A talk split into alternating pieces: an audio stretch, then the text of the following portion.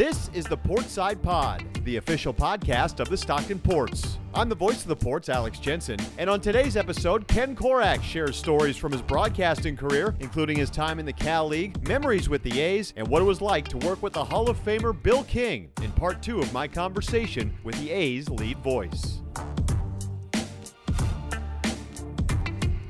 During these trying times, Chase Chevrolet is still open and here to serve you. With their Easy Pass service, you can shop online and have your new pre-owned vehicle delivered right to your door. Learn more at chasechevrolet.com/slash easypass. Ken, how much have you missed baseball, if you could put that into words? Well, that's a great question, Alex. There's been so much going on in the world that there have been times, honestly, when I've missed it, but there's been so much going on that kind of seems like a lot of things are bigger than baseball right now. And, you know, I'll preface this by going back to what we talked about earlier, and that is that the importance for me of doing the games, and we talked about shut ins and people who haven't uh, been able to experience kind of the joy and the, the release and the diversion of uh, listening to baseball, obviously. And the reality is that there are a lot of people that rely on baseball for work. I've talked to a lot of really good friends who, uh, uh, you know, many of them work in television who haven't been getting paid. So all those things we we understand um, are part of the game that are really important right now. But you think about uh, this being this has been a really intense time in our history, and I think for all of us, and of course with the pandemic, and we talked about that during you know the, the earlier part of the interview, but the killing of George Floyd and BLM, and I think for me and for a lot of people, it's a time of introspection. So, and it, you know, with with all of the news coverage, and my wife and I watched so much of that, that during that time, baseball just was not at the forefront for me. And when I talk about you know introspection, it's I, I think obviously I'm I'm not alone in this, but you you you think about how can I be better? How can I be a better person? What can I do to make the world a better place? So, uh, so those are those are things that have occupied a lot of my time. I think, and and there are people that that are so more intensely involved as far as bringing about change that that my hat goes off to those folks right now, Alex. So, but when baseball starts, uh, we'll be ready to go. Oh, you and me both. And we, we I mean, we we both know change is needed uh, in in more ways than one. But I mean, I think you said it perfectly. I mean, not just the coronavirus, but uh, you know the the systemic problems we issues we have right now in this country kind of puts baseball into perspective. And I think everyone's going to welcome baseball back when it comes back. That's not to say that that uh, you know that that change isn't needed in in many different areas and and certain ones in particular in America in our country and going on for centuries, right? Yep. One of the things, and it may be idealistic, I would just love for this country to become a more civil society. I don't think that's that much that that tough of a thing to ask for. Can we become more civil and respectful of each other? So, uh, but um, you know, I'm, I'm hoping that that that change will be on the horizon. It's a long path, but I think there has been an awakening um, in the country. If anything good can come of what's been going on, uh, that maybe some positive things like that can, can take place. Hey, how did you get started in broadcasting? I mean, who were your influences? What made you want to do this? Well, I, I, from the time that I can remember, I wanted to do it. I mean, that's how lucky I've been.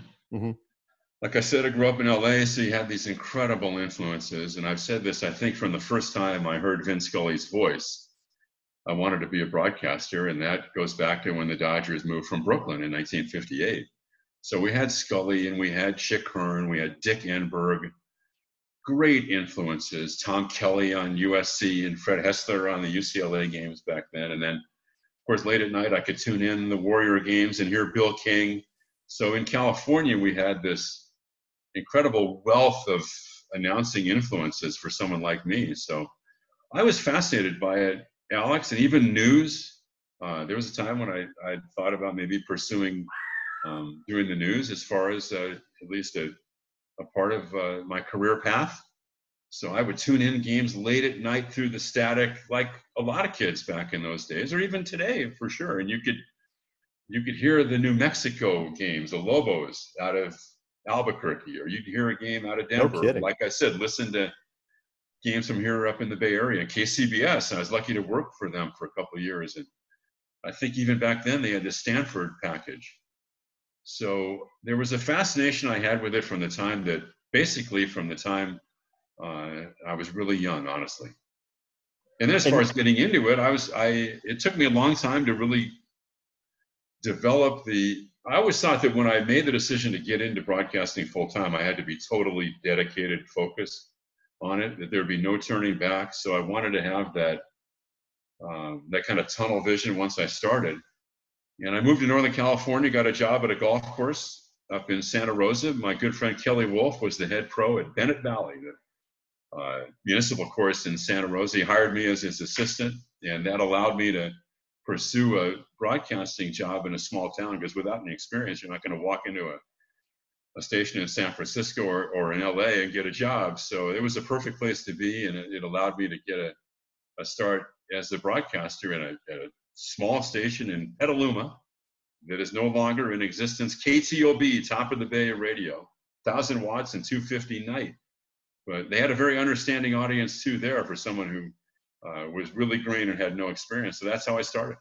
Can you remember some of the maybe like high school games or, or like how did, how did you start doing play by play at that radio station and, and, and in the Santa Rosa area?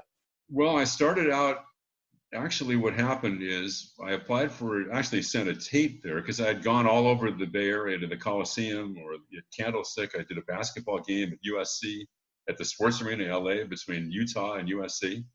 And that's how I made my audition tape. I read the newspaper. That was my little news audition tape. And I sent the stuff out to the stations in Sonoma County.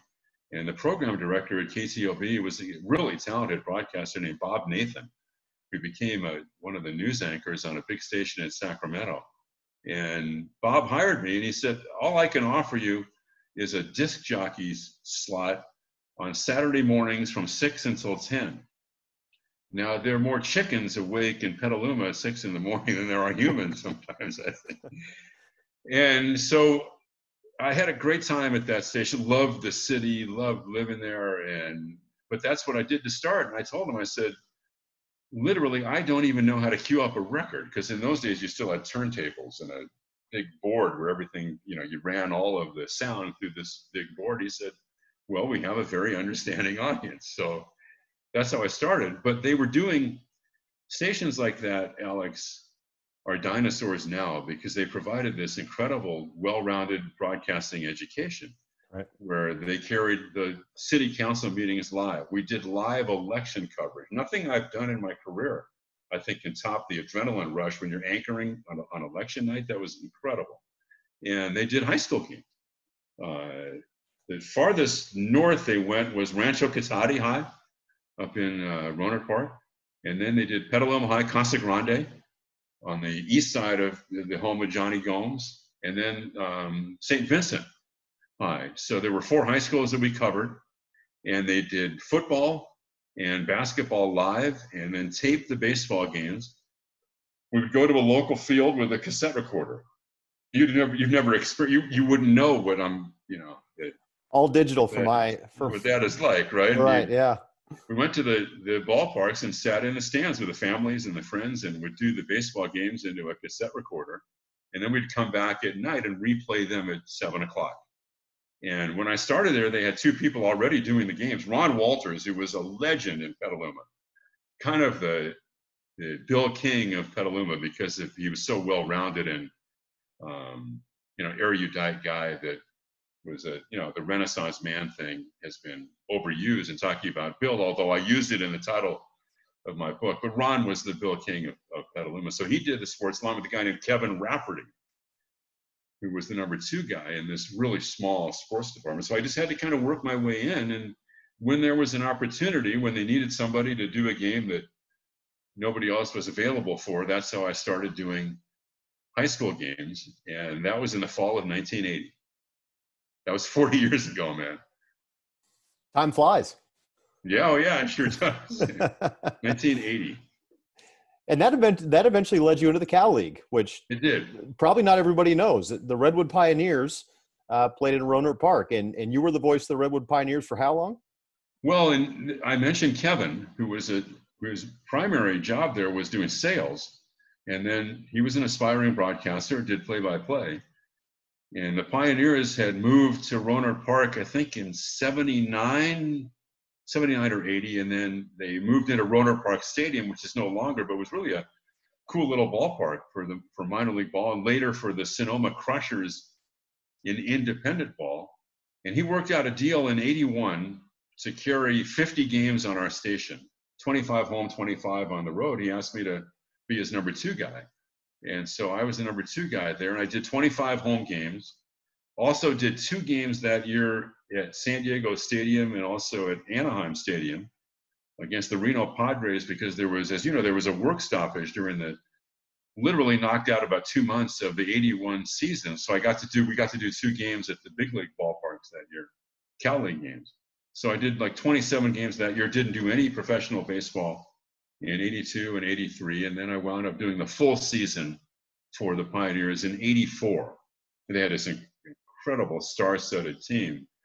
But so that was my last year doing uh, baseball in the Cal League. What were some of the names on that team? On the 84 team? Star studded, right? What, what well, they were 53 and 17 in the second half. Oh my gosh. Yeah, they had this huge, I forget the winning streak, uh, but they had this huge winning streak in the second half. They were 91 and 48 for the year, but 53 and 17 in the second half.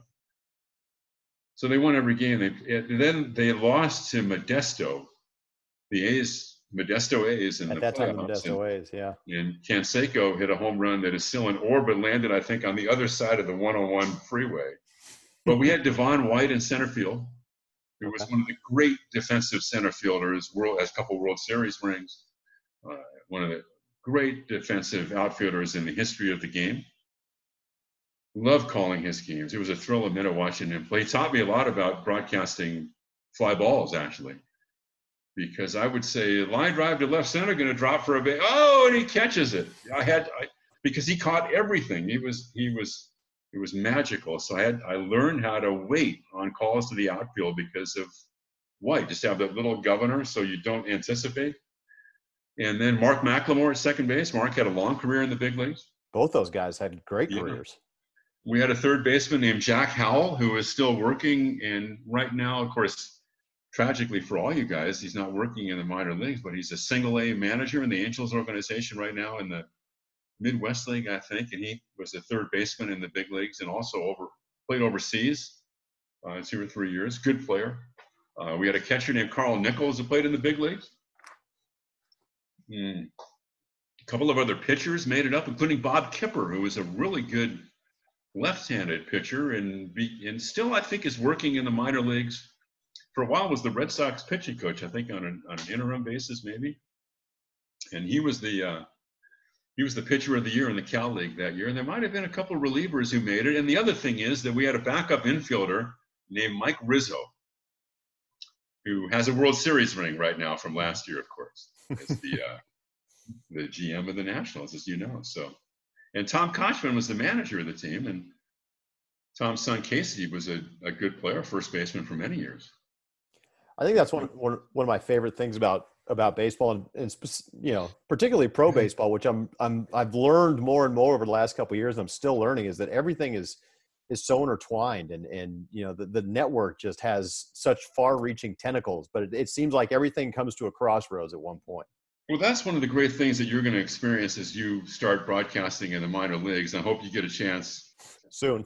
I know you were going to do it this year in stockton and for the ports and it's such a shame but you know like everybody else i mean uh, all over the world and and the country so hoping for a restart for everyone hopefully next year but you'll you'll develop this reservoir of information and contacts and there are still people that I know from back then from 40 years ago. And so that just kind of builds with every game that you do you have a chance to get better and learn. That's one of the great things about working in the minor leagues and and all those things that you learn from hanging out around the batting cage even back working in A-ball and the people you meet and that just kind of builds over time and you and you develop that reservoir It's the perfect time to purchase a new car today at Chase Chevrolet. Take advantage now of model year end inventory reduction prices and supplier pricing on select 2019 vehicles. You can always count on Chase Chevrolet for the best prices, best service, and easiest car buying experience. And now, back to our episode.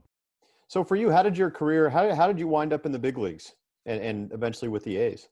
Very i've you know alex i just i've been really fortunate too. I've been lucky. I've gotten great breaks. I've had some people who are real responsible for me being here uh, who believed in me i think and and i think we all need that time and again during our careers but the abridged version and i can get long-winded of course was after the cal league i spent five years working in aaa two years in phoenix and three years in vegas.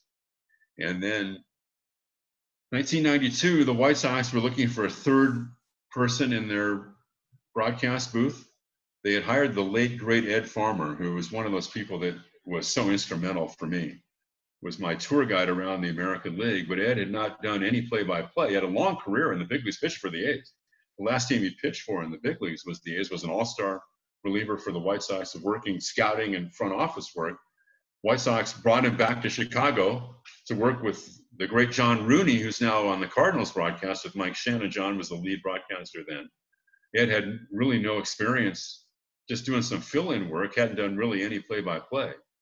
And John was the voice of CBS Radio back then, CBS Radio Sports, which kind of loosely is the equivalent of what ESPN does now. They did all the baseball playoffs, they did the Final Four, regional finals. And John was their main guy and John left the White Sox every weekend to join CBS to do the game of the week on radio.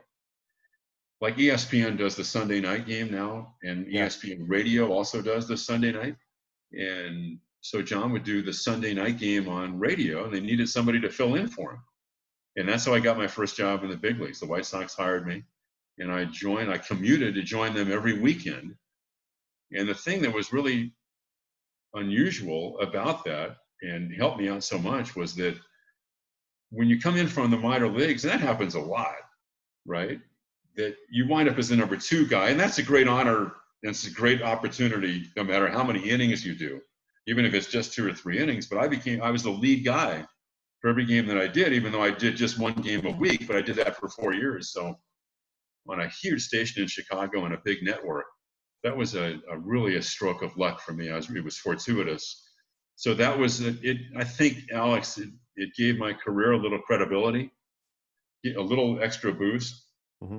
And so when um, the A's made what the, when Lon Simmons did not return to the A's broadcast, who was one of my idols, I should say parenthetically, awkward to replace him but uh, they were looking for someone to replace Lon for the 96 season.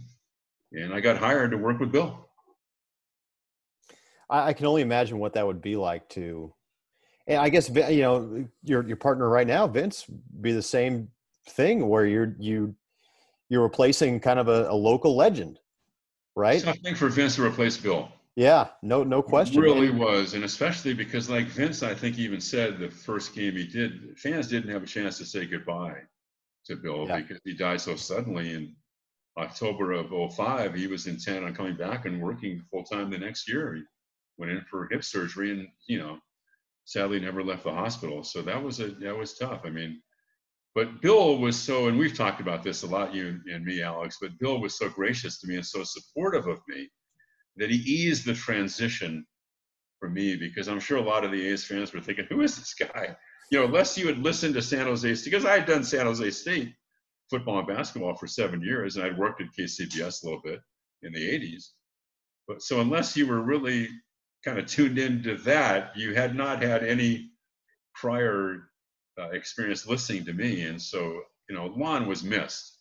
And I don't think you can go into that situation thinking, you know, I have to replace Lon Simmons. You, it's a tough lesson to learn, I think, in any profession, but you have to be yourself and not think about that kind of stuff. What do you remember about your first big league game? With the A's or the White Sox? The first game with the White Sox was actually at the Oakland Coliseum. Wow, really? Yeah, that I had done. It was a Sunday afternoon in early April of 1992. And I'd have to go back and look it up. I think the White Sox won the game, but McGwire and Canseco homered, or one of them had homered in the game. And we were living down in Morgan Hill. We had a home in Morgan Hill, but we were in the process of moving to Vegas because I had gotten hired by UNLV to do their football and basketball. Mm-hmm. And I literally was sitting, was doing the game at the Coliseum, which is where I'd watched so many A's games as a fan, and had made my audition tape sitting in the stands trying to get a baseball tape. So I remember because I'd done some spring training games for the Sox in Sarasota. And I remember I remember telling Farmer during one of the commercial breaks, I said, you know, Ed, this game is really intense. And he turned to me and goes, It's the major leagues, pal. this is the way it is. Because it was a lot, it was, it's a lot different, obviously. And, uh, you know, I hope you'll have that. I really believe you'll have that chance to experience that yourself, my friend. Oh, I appreciate that. Was, that was really a cool thing. My first game for the A's, of course, was at Cashman Field in Las Vegas because they were, quote, renovating the Coliseum. I remember that. That so your first game was back in Vegas. Yeah, they How were. funny is that? Yeah, they they were compromising the integrity of the Coliseum as a baseball park. Yeah, when the Raiders I like the way you put back. it there. Yeah, right. Speaking euphemistically, and so we opened the season in Vegas where I had done AAA games, and I, I, I think I literally sat in the same seat I had sat in when I was doing AAA games as the A's opened the season in '96 against the Indians or against the Tigers and the Blue Tigers and Blue Jays. Wow. I didn't know that. I, I didn't know that your first game with the A's yeah. was actually at your, you know, the place you called AAA games for a few years. Yeah, called it a triple play actually, on an incredible sprawling catch in right center field on the warning track by Ernie Young, who was the A's center fielder back then, on a ball that was hit by Bobby Higginson of the Tiger. Wow. Uh, Memories, man. Memories, exactly. I, I love how you can, you know, I, when you say it, I can picture it. uh, so you mentioned Bill King, and Bill King, obviously not just a, an A's legend, but a, a, Bay Area legend, a Northern California legend, a broadcasting legend. Uh, you know, Ford C. Frick Award winner in, in 2017. I one of one of my favorite parts of working with you guys the last couple years, Ken, is is being able to hear some of the stories of, of, about Bill because I you know I grew up listening to Bill and uh, but I didn't know until I read your book what you know the kind of the eccentric personality that he had. The totality of, the, of Bill. The totality of Bill, right? so uh, when when you and Bill were partners for that stretch of time, what did you take away from that? You know, what what did, what did you learn? What did you enjoy about working with Bill King? 247 pages worth there. Whatever it was, 267, I think. Do you have it? You have three hours. It was just. It was. I just, got however long you want. It was just the greatest experience of my career to work with someone who was my idol or one of my idols as a kid. I mean that sincerely. It was a thrill a minute, and the thing. I mean, we could go on and on, but obviously, Bill, there was so much depth to Bill, not just his broadcasting, but as a person. He was governed by his passions. He had myriad interests. Obviously, he was off the chart. His intellect was off the chart. And so, one of the things I've said about him from a broadcasting standpoint, first of all, he was very supportive of me. He was never critical. Uh, there were times when he would make suggestions, oftentimes about the language, because he was a virtuoso when it came to the English language. Yeah. You know, if I said uh, during a half during on a play that so and so's forte was going to his left, Bill would turn to me like during the commercial break and he would say, Ken, forte is okay, but fort is preferable. So, you know, that was what it was like working with Bill. And I've talked to Greg Papa about this, and Greg said, I would have been so intimidated to work with Bill because if you use the wrong word with someone who has such a command of the English language, it would be a little embarrassing. But he was he was very demanding in a good way.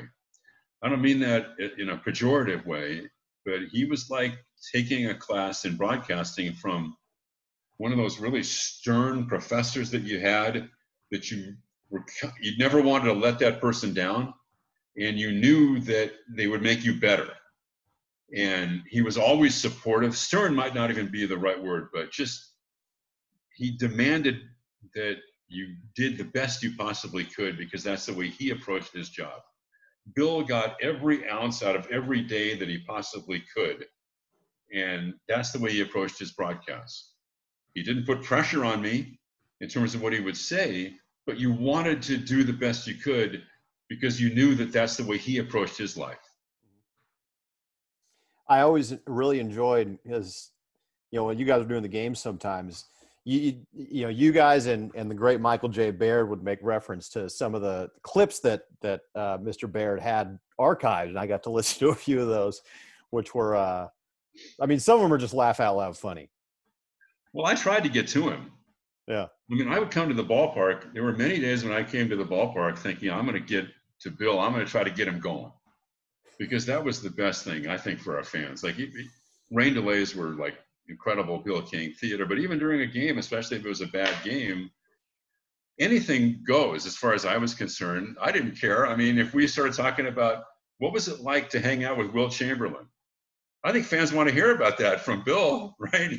Especially in the midst of a bad game or the 70 the, the 75 warriors season was bill's favorite year as a broadcaster was his favorite team even with all the great a's teams and as emotionally invested as he was in the a's. So you get him going on going to the opera or the theater or his eating habits and there were so many other things that were fun to kind of chide him about and it didn't you know prod him a little bit to kind of get him going because he was and that's the way he was when you went out to dinner with him going out to dinner with Bill was was was such a a great experience. It was almost like people you had to take a number to get in line to because everybody uh, in the traveling party who was from the Bay Area relished an opportunity to have dinner with Bill because you know a couple of glasses of wine and the stories would start flowing and the it, it was just it was a remarkable he was he was one of the most remarkable human beings on that's ever lived I think and I think people have said this, and I believe it the greatest radio broadcaster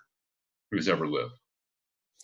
My dad always talks about how great of a a basketball broadcaster he was. Do you think he had a, a, a preference, or do you think he had a best sport? People people up here have debated debated that for years, right? They have. And I don't want to get into the debate. I think I think people look back on his days with the Warriors and also to a certain degree with the Raiders with such great fondness for good reason. One of the one of the reasons for that was that radio really was your link to the team back then. When he was doing the Warriors, there weren't that many games that were televised, and then when they televised, he did the simulcast oftentimes. So Bill was your conduit. So I think we look back fondly on those days because of the magic of radio, and that that was the the way that if you wanted to follow the team, you had to do it on the radio. He was an incredible radio announcer for basketball, and I borrowed from a lot of his. I mean, he had a huge, profound influence on me and my my broadcasting of, of college basketball and football too. He was incredible. But I'm glad he got the Frick Award because I think it validated what he had done in baseball too, Alex. Baseball was his favorite sport. It was his first love he was really a baseball guy. It was a sport that he played as a kid. He was a very good catcher. But as far as what sport was his best, I'll leave that to other people to try to figure out. I'm not going to go there. I like it. I like it. I wish I could have heard him do basketball and football because my my dad would talk about how great he was doing the Warriors. Because you talked about the '75 Warriors. But you know, my parents, I think they went to a lot of those games with with Rick Barry and beating the Bullets in in the championship swept the Bullets in four games, played the championship series at the Cow Palace because the Coliseum Arena had been booked. Mm. And he was amazing. Like one thing that Hank Greenwald told me when I was doing the research for the book was that Bill could see things before anybody else. He could see a player on the other side of the court coming around a screen to get in position to catch a pass, and he would. It was like a two or three or four dimensional broadcast with Bill because he had great anticipation but he knew the game so well and he was so fast. It was this staccato rhythm that he had that he could see things developing before even maybe the coaches could see them. And then the Raider stuff was great. I mean, he gave you such a he was the first guy I ever heard or gal, first person I ever heard do uh, football on the radio who would tell you not only the receivers were left and right and the tight end was right, the ball on the right hash, and but he would tell you that the defensive backs who were covering the receivers. I'd never heard anybody do that, you know. He'd say Biletnikoff is wide, wide right, and you know, covered by Smith or whatever, you know, branch to the left with Jones. And so it was this, it was, he, he painted the picture with incredible detail. I wish I got a chance. I could hear stories about Bill King all day. Do you have any favorite uh, memories with the A's? Any on-field moments, or you know, anything that comes to mind? Well, we, you know, I've been really fortunate, as you know, and you've been part of it with us in the booth. That it's a lot easier to be liked as a broadcaster when your team is pretty good. Nobody's ever said good broadcast after a loss. So the fact that they've had 10 postseasons during uh, the time I've done the games, Alex, and three no hitters, including a perfect game, and a 20 game winning streak, there aren't too many announcers who can say that. And it's serendipity. We had nothing to do with it. We're just there calling the, the games. But they've given me so many thrills over the years. And the, the A's fans, I think one of the biggest, if not the biggest highlight, has been the support I've gotten from the fans they've been incredibly supportive of me and my family, and I so I, I owe so much because we're we're nothing in this business without that. You wouldn't last 25 years with the club if the fans didn't think you were doing a halfway decent job. So right, I just owe so much to how loyal they've been. It's been an incredible thing, and you think that they're members of the you kind of when you're on the air, you're thinking you're talking to your friends, and I hope they feel that way because I feel it, even though I you know you don't know 99% of the people who are listening but so it's hard for me to nail it down the winning streak was incredible all the postseasons although they've ended in disappointment the most emotional i've ever been was the last out of braden's perfect game so you know i know you and i've talked about that before. So that was the the one i guess single most emotional moment for me in, in all the years. There are so many to choose from. And i love what you say about the fan because you are the conduit to you know to the team for the fans. And that's i think that's what's what's special especially about the radio where it's it's almost a, a personal relationship in a certain way that you have with the fans you hope so and i've had great partners i mean I have bill and vince and you know nobody works harder than vince and he's just he, you know he is the work that he does on the field with the players and coaches and what he adds so much to the broadcast, as you know, because you've been up there and you, you've been with us uh, for so many of our games. One of the most diligently prepared people I've, I've, I've no doubt. I mean, I, you know, and I haven't been around a lot of it, but I can't imagine there's many people that are as prepared as, as Vince Cotroneo. Well, that's the big reason we hired him, to be honest with you. You know, it really was, you know, because in our business, so much of it is subjective. There's a lot you can't control about how people are going to perceive what you're doing. You can control how hard you work. And uh, Vince is at the top of the list when it comes to that. I want to end with this. Uh, there was there was a cool piece in the in the Athletic about how fortunate we've been in the Bay Area with with so many great broadcasters. I mean, we mentioned Bill King, yourself, Vince, all the guys with the Giants. Uh, you know, obviously Jon Miller and Kruk and Kuip and, and Dave Fleming. I mean, we are really spoiled as young broadcasters in the Bay Area. But the piece in the Athletic that that I thought was cool, that if you haven't read it and you do have a subscription to the Athletic, I invite you to to check it out. It basically outlines all these young broadcasters that grew up in the Bay Area that kind of borrow things from you, or you know, from you and and and other and all the other guys I just mentioned. The lights have taken effect. It's the like- lights have taken full effect, right? Uh, how cool is that uh, for for you to read and and just know that you've been an influence on on people like myself? Well, I guess you hope you've made an impact with people, and you know I've tried to reach out to a lot of minor league broadcasters and broadcasters in college, even in high school over the years. They've reached out to me.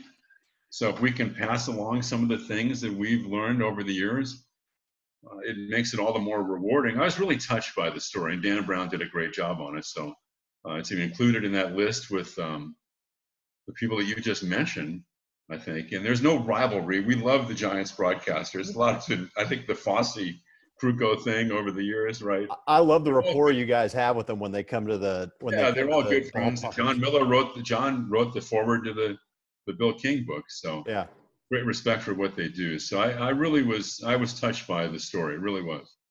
It really it really was was um, a nice thing to read for sure. I had a lot of fun reading it. I mean, I, I, I mean that's the same as I think, and I think that's the cool thing about our job is it you know it kind of feels like each individual person is almost I mean, there's definitely a lot of yourself in there, but you're almost a patchwork of of people that you've grown up listening to and that influenced you. I am for sure. I mean, like when I first started, I thought that I had a lot of Scully influence, and it's all it's there. You're never going to lose that, and I don't think you should try to. But you want to be yourself too. So I thought if I was using too much of the Scully phraseology, I would try to eliminate some of that stuff if I could. But a lot of it is there, and it's like a musician.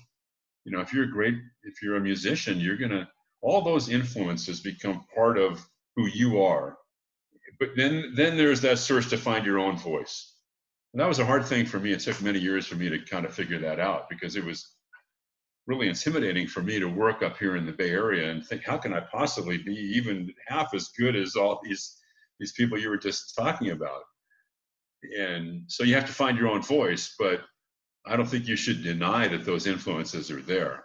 Like I said, with Bill, especially with um, football and basketball, for sure.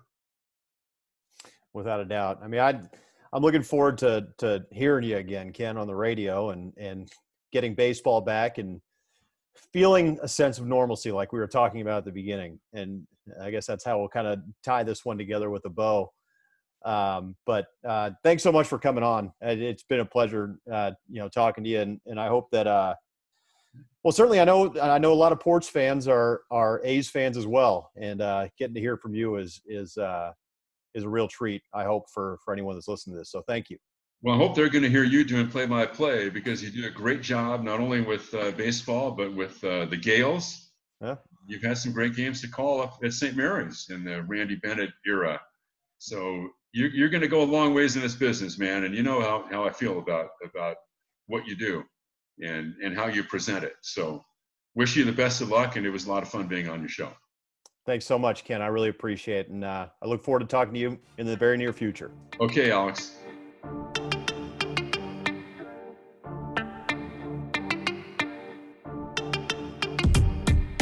Thank you for listening to this episode of the Portside Pod. If there are topics or interview subjects you'd like to hear on future episodes, tweet at me at ajensen86. The Portside Pod is available on Spotify, Apple Podcasts, and other platforms, as well as at our home anchor.fm slash Stockton ports. You can also visit the Ports website at stocktonports.com and follow the Ports on Facebook, Instagram, Twitter, and other social media platforms. Until next time, I'm Alex Jensen. Please stay safe, and we'll talk to you on the next episode of the Portside Pod.